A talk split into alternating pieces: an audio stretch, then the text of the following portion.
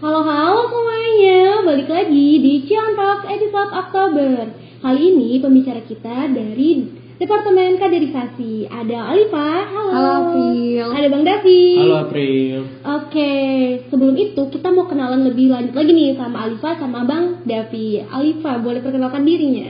Boleh. Halo semuanya, kenalin aku Alifa Meliana dari Departemen Kaderisasi Angkatan 2020. Bang Davi? Halo semuanya, kenalin aku Muhammad Davi Daulay, biasa dipanggil Davi dari angkatan 2019 dari Departemen Kaderisasi. Oke, kita mau nanya-nanya nih sama Alifa sama Bang Davi. Eh, mungkin pertanyaan seputar entitas ya nih ya Bang. Boleh, boleh. Oke, pertanyaan yang pertama, apa sih alasan kenapa kita harus join entitas yang ada di sistem informasi? Mungkin dari Bang Davi dulu boleh? Boleh, boleh. Nah, mungkin alasan yang singkatnya ya dari kenapa sih kita harus join entitas yang ada di sistem informasi. Nah, alasannya adalah eh, kenapa kita harus join ya sebenarnya nggak ada alasannya sih. Nah, dari kalau dari aku ya karena kita mau mem- mengembangkan lagi jurusan sistem informasi aja sih. Nah, karena dari itu kita harus juga join entitas yang ada di sistem informasi. Nah, banyak kan tuh entitas-entitas yang ada di sistem informasi. Nah, kalau dari aku sih karena pengen ngembangin jurusan sistem informasi aja sih. Oke, mungkin dari Alifa gimana nih? Kalau dari aku sendiri eh, banyak hal yang nggak ada di kuliah yang formal ya, istilahnya yang belajar gitu. Dan dari situ kita bisa belajar dari entitas-entitas gitu untuk eh, melatih skill dan lain-lainnya. Jadi ya wajib banget atau bagi teman-teman yang tertarik bisa ikut gitu untuk explore lebih lagi tentang diri sendirinya gitu. Oke, mungkin kalau misalnya ngomongin kaderisasi, pasti kita ngomongin juga tentang regenerasi. Nah, apa aja sih challenge yang ditemukan di entitas regenerasi? Yang paling sulit itu di mana dan bagaimana cara mengatasinya? Mungkin dari Alifa dulu boleh? Oke, boleh. Nah, untuk kesulitan regenerasi khususnya untuk sekarang ya. Ini tuh peralihan dari online ke offline kan. Jadi itu juga masa-masa transisi itu sulit untuk penyesuaiannya. Kemudian juga untuk cari waktu eh, masaknya karena masih penasaran, masih belum kenal banget untuk offline itu seperti apa. Jadi masih banyak yang takut itu sih kesulitannya. Oke, mungkin dari sisi Bang Davi itu gimana? Kalau dari aku setuju ya yang apa yang dibilang sama Alifa dari dari masa, dari peralihan. Nah, karena kita baru hybrid sebelumnya dan juga sekarang kita blended learning, nah kita juga butuh namanya mengantisipasi keadaan di mana berawal darinya online jadi offline. Nah, kita perlu belajar-belajar kembali nih eh, situasi-situasi eh, regenerasi offline nantinya. Nah, mungkin dari peralihan tersebut kita tahu nih case-case yang mana akan datang gitu. Mungkin hal-hal sulitnya seperti itu mungkin ya. Oke, mungkin untuk pertanyaan selanjutnya nih. Dengar-dengar ada isu kalau misalnya kita kalau ikut regenerasi itu kita jadi si paling sibuk. Terus kalau misalnya Alifa sama Bang Davi pasti udah ngelewatin nih masa regenerasi. Gimana sih sudut pandang dari Bang Davi untuk hal tersebut? Nah, kalau misalnya dibilang si paling sibuk ya, kalau dari aku sih enggak ya, Enggak, gitu. Enggak enggak sibuk-sibuk banget. Tapi gimana cara kita memanage waktu diri kita, manage perkuliahan kita, manage organisasi ataupun entitas yang kita ikutin, karena dari yang kita sudah targetkan, apa sudah apa yang sudah kita laksanakan itu akan terorganisir lah. Semisal kita udah menerapkan time management yang baik mungkin kalau dari aku seperti itu. Kalau dari Alifa gimana? Kalau dari aku sendiri eh, pastinya nggak si paling sibuk ya, karena Iya. dari regenerasi itu sendiri entitas dan kuliah itu jadwalnya udah beda, udah pasti gitu. Dan ya kita kalau misalkan lagi kuliah ya kita fokus ke kuliah untuk regenerasi ya kita bisa untuk luangin waktunya gitu. Jadi pinter-pinter waktu kita gimana baginya aja. Gitu. Oh gitu. Benar sih. Kalau misalnya aku juga udah ngeliatin masa regenerasi, kalau misalnya time management kita bagus ke depannya ya kuliah kita juga tertata dengan rapi. Bener April Oke, kalau misalnya ikut regenerasi, bener nggak kuliah kita itu bisa teralihkan? Mungkin dari Alifa? Seperti yang aku bilang tadi ya jadwal kuliah sama regenerasi itu udah pasti beda. Jadi tenang aja nggak akan teralihkan. Nah kita gimana cara manajemen waktunya? Ya kita bisa belajar juga nih dari regenerasi. Jadi dengan kita bisa manajemen waktu ya nanti kuliah dan lain-lainnya juga akan tertata dengan baik dari situ. Kalau aku? Kalau dari aku sendiri ya benar juga yang dibilang Alifa tadi. Uh, semisal kita fokus kuliah di pagi hari sampai siang hari, kita harus fokus untuk di perkuliahan. Semisal kita ada kegiatan lain seperti di entitas ataupun di lab, di kemudian uh, jamnya di sore, semisal. Nah kita kan sudah uh, ngambil keputusan bahwa paginya kuliah, sorenya kita mengikuti kegiatan lain gitu. Jadi sudah terarahkan di mana uh, niat kita awalnya itu di sini kan juga kuliah kan dan juga menambah ilmu-ilmu lainnya gitu. Nah mungkin kalau dari aku kita harus memanage waktu sih kalau dari aku. Oke, bisa nggak kita ngebangin passion di entitas? Kalau menurut Bang Davi gimana?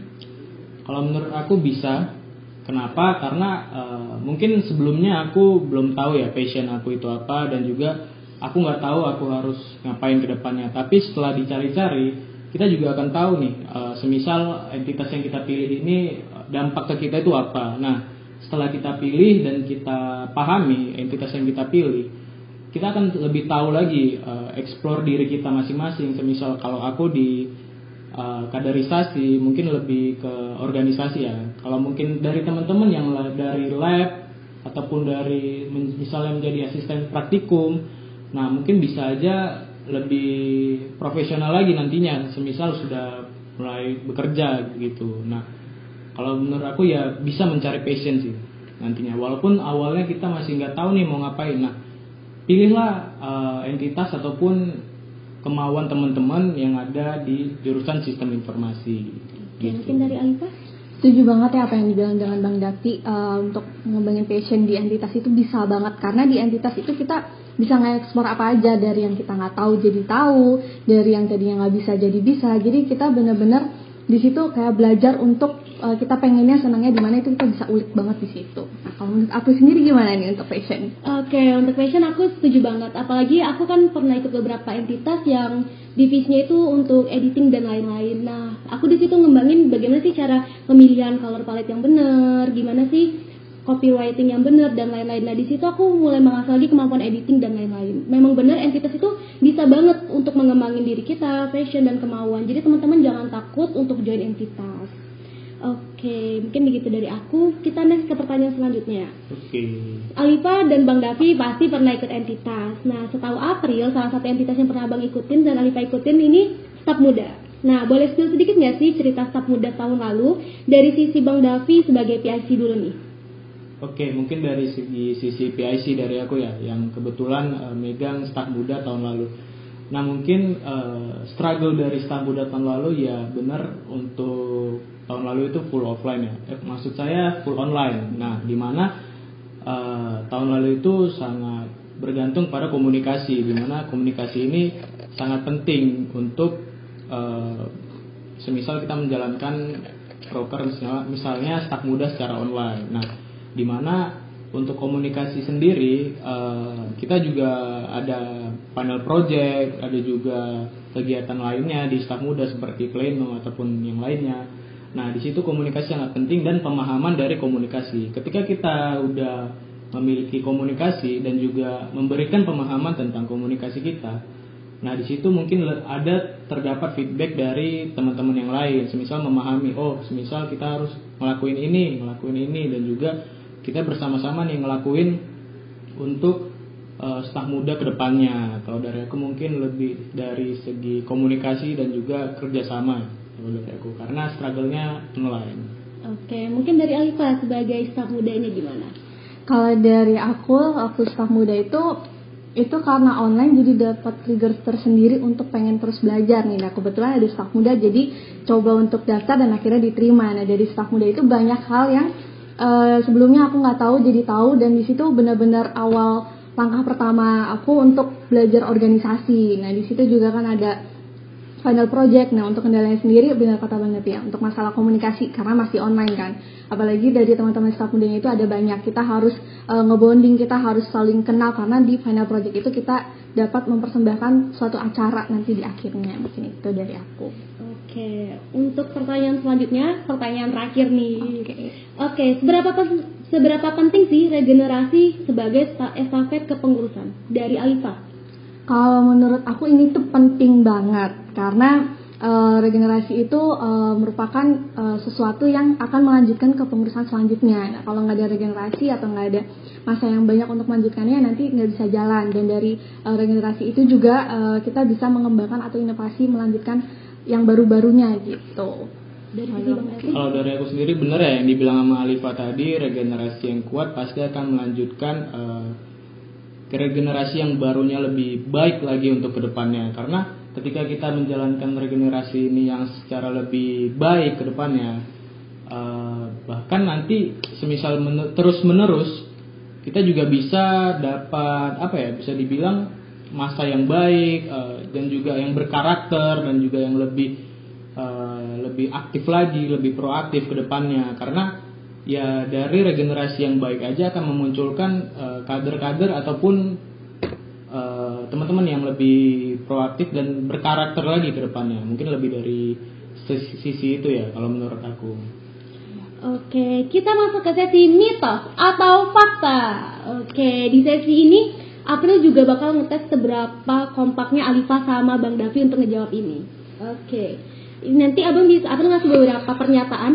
Bang Davi sama Oke. Alifa bisa jawab itu mitos atau fakta. Nanti setelah itu bisa disertai alasannya. oke berarti yang salah itu mitos ya Iya, yang salah mitos, yang benar fakta. oke Dan kita harus kompak ya. Harus kompak. kompak, Kompak ya. nih abang. Diuji. kompak sih. Oke, apakah mereka berdua bisa kompak? Kita nggak tahu. oke Oke, aja. pertanyaan. Coba aja. Coba. Oke, pertanyaannya yang pertama, apakah benar bisa dapat jahim tanpa ikut genesis? Mitos atau fakta? Mitos. Mitos. Kenapa nih kalau boleh tahu? Boleh dari Alifa dulu? Kalau nggak dapat jahim bisa tanpa genesis itu mitos banget ya. Karena untuk dapat jahim itu kita perlu proses dulu yaitu pengkaderan di genesis. Nanti dilanjut juga dengan penjaketan. Dan dari pengkaderan itu kan kita belajar untuk kepemimpinan dan hal-hal lainnya ya untuk sikap-sikap yang baik gitu. Nah, dari situ kalau kita mau pakai jahim ini identitas eksi sendiri ya harus bisa jadi kader yang baik. Makanya harus ada pengkaderan terlebih dahulu. Dari gitu. yang Davi gimana nih? Nah, benar ya yang dibilang kata Alifa tadi, kalau kita harus eh, misalnya mau mendapatkan jahim, kita harus genesis dulu. Di mana tahap pengkaderan yang pertama di jurusan sistem informasi itu genesis, yaitu generation of information system. Nah, tahap pertamanya. Nah, kemudian kita untuk tahap lanjutan nih, tahap lanjutannya yaitu penjaketan, di mana kita akan mengapresiasi dari teman-teman yang sudah struggle, yang sudah berusaha dalam genesis untuk kita apresiasi dengan mendapatkan jahim mungkin seperti itu Oke, kompak ya. Pertanyaan masih pertanyaan pertama, masih ada pertanyaan mau. lain. Kompak. Selanjutnya kita diuji lagi. Iya masih. Oke, pertanyaan kedua. Mitos atau fakta? Kita cuma bisa ikut satu entitas. Mitos atau fakta? Satu, dua, tiga. Mitos. Mitos. Kenapa tuh? Bisa nggak kita join lebih dari satu entitas?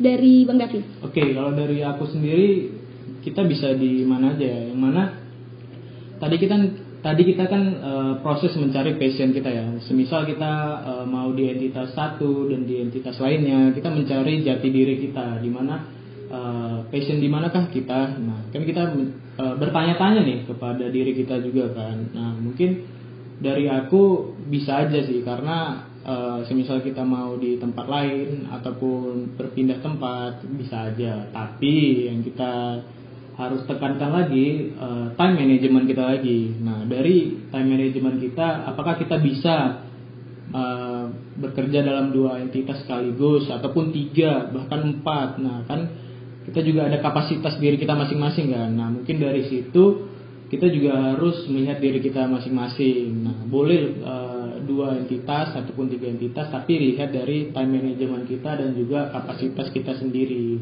Kalau dari aku seperti itu. Alisa? Setuju banget nih sama Bang Dapi. Jadi emang bisa ya lebih dari dua entitas lagi dengan kapasitas kita yang mampu dan uh, untuk time manajemennya itu baik gitu. Jadi dari dua entitas itu juga kita bisa nge-explore lagi kan untuk uh, potensi kita tuh segimananya gitu sih April. Oke, terima kasih. Pertanyaan berikutnya. Aduh, deg-degan ya. Ya kita kayak ujian ya iya. Bang. Bener. Mitos atau fakta? Apakah benar kalau join BPH tidak boleh join entitas lainnya? Mitos atau fakta? Mitos. Mitos. Kenapa tuh kalau mitos? Alifa dulu nih. Karena di BPH sendiri nggak ada aturan nggak boleh ikut yang lain ya, pastinya boleh dibebaskan gitu. Gimana kitanya untuk mengatur waktu, gimana kita untuk pengen mengeksplor diri kita sendiri ya itu diperbolehkan gitu, nggak ada larangan gitu. Oke, dari Bang Davinya? Sama sih seperti Alifa tadi yang bilang kita nggak memaksa teman-teman untuk semisal uh, join ini join itu tapi balik lagi dari kita passion kita di mana kita maunya di mana kita nggak maksain semisal harus uh, misal BPH nggak bisa ikut yang lain nggak kita nggak maksain karena teman-teman BPH juga banyak bereksplor di entitas-entitas lainnya oke okay. gitu Pertanyaan berikutnya. Aduh, masih kompak aja nih tiga pertanyaan. Masih sih kayaknya. Harus ya, Bang. Oke. Okay. Padahal nih mau dijebak nih biar nggak kompak. Aduh. Oke. Okay. Pertanyaan berikutnya. Mitos atau fakta? Apakah benar kalau ikut lab mempermudah masuk penjurusan? Mitos atau fakta? Satu, dua, tiga. Fakta. Fakta. Aduh, kenapa nih bisa fakta? Dari Bang Davi nih yang dari aku mungkin uh, lebih ke penjurusan peminatan ya. Dari teman-teman aku juga uh, bilang kalau semisal kita dari semisal ada lab tertentu dan peminatannya juga hampir mirip ataupun menjurus lah ke peminatan tersebut. Nah, ketika kita masuk ke lab tersebut, kita juga dapat poin plus lah istilahnya untuk semisal kita mau memilih peminatan tersebut. Nah, dari teman-teman akan dipermudah nih, uh, semisal kita memilih lab yang sama dengan penjurusan peminatan kita. Mungkin dari aku begitu ya karena udah milih peminatan.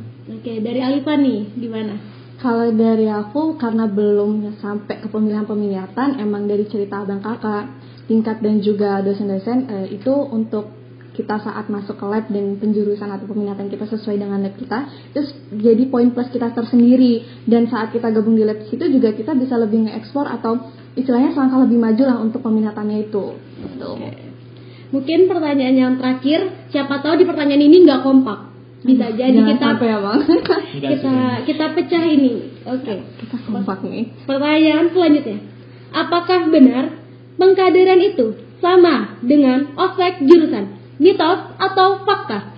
Mitos. mitos. Kenapa? Mitos. Kan kaderisasi nih. Bukannya mirip-mirip ya sama ospek di ospek lagi gitu, bukan ya? Uh, bukan. Dari aku sih berbeda ya. Kenapa?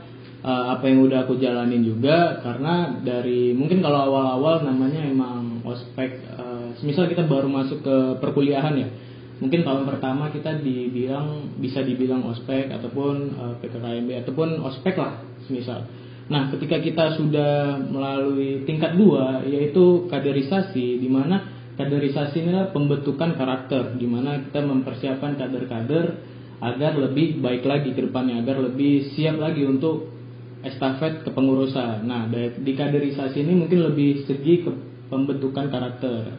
Kalau mungkin kalau mungkin ospek uh, yang aku alamin ya, mungkin lebih sekedar pengenalan di mana pengenalan-pengenalan dari tiap-tiap fakultas misalnya tiap-tiap uh, dari jurusan mungkin dari kulit-kulitnya lah seperti itu kalau dari aku oke mungkin dari Alifa gimana Ya sependapat ya. Jadi untuk pengkaderan aspek jurusan itu beda banget. Karena di pengkaderan itu kita lebih ke pembentukan karakter, kita lebih belajar lebih mengeksplor diri sendiri untuk lebih siap istilahnya jadi pemimpin entah itu untuk diri sendiri diri sendiri ataupun yang lainnya. Nah, sedangkan aspek ini ya seperti kita waktu maba ya itu kan kita perkenalan dengan lingkungan gitu. Oke.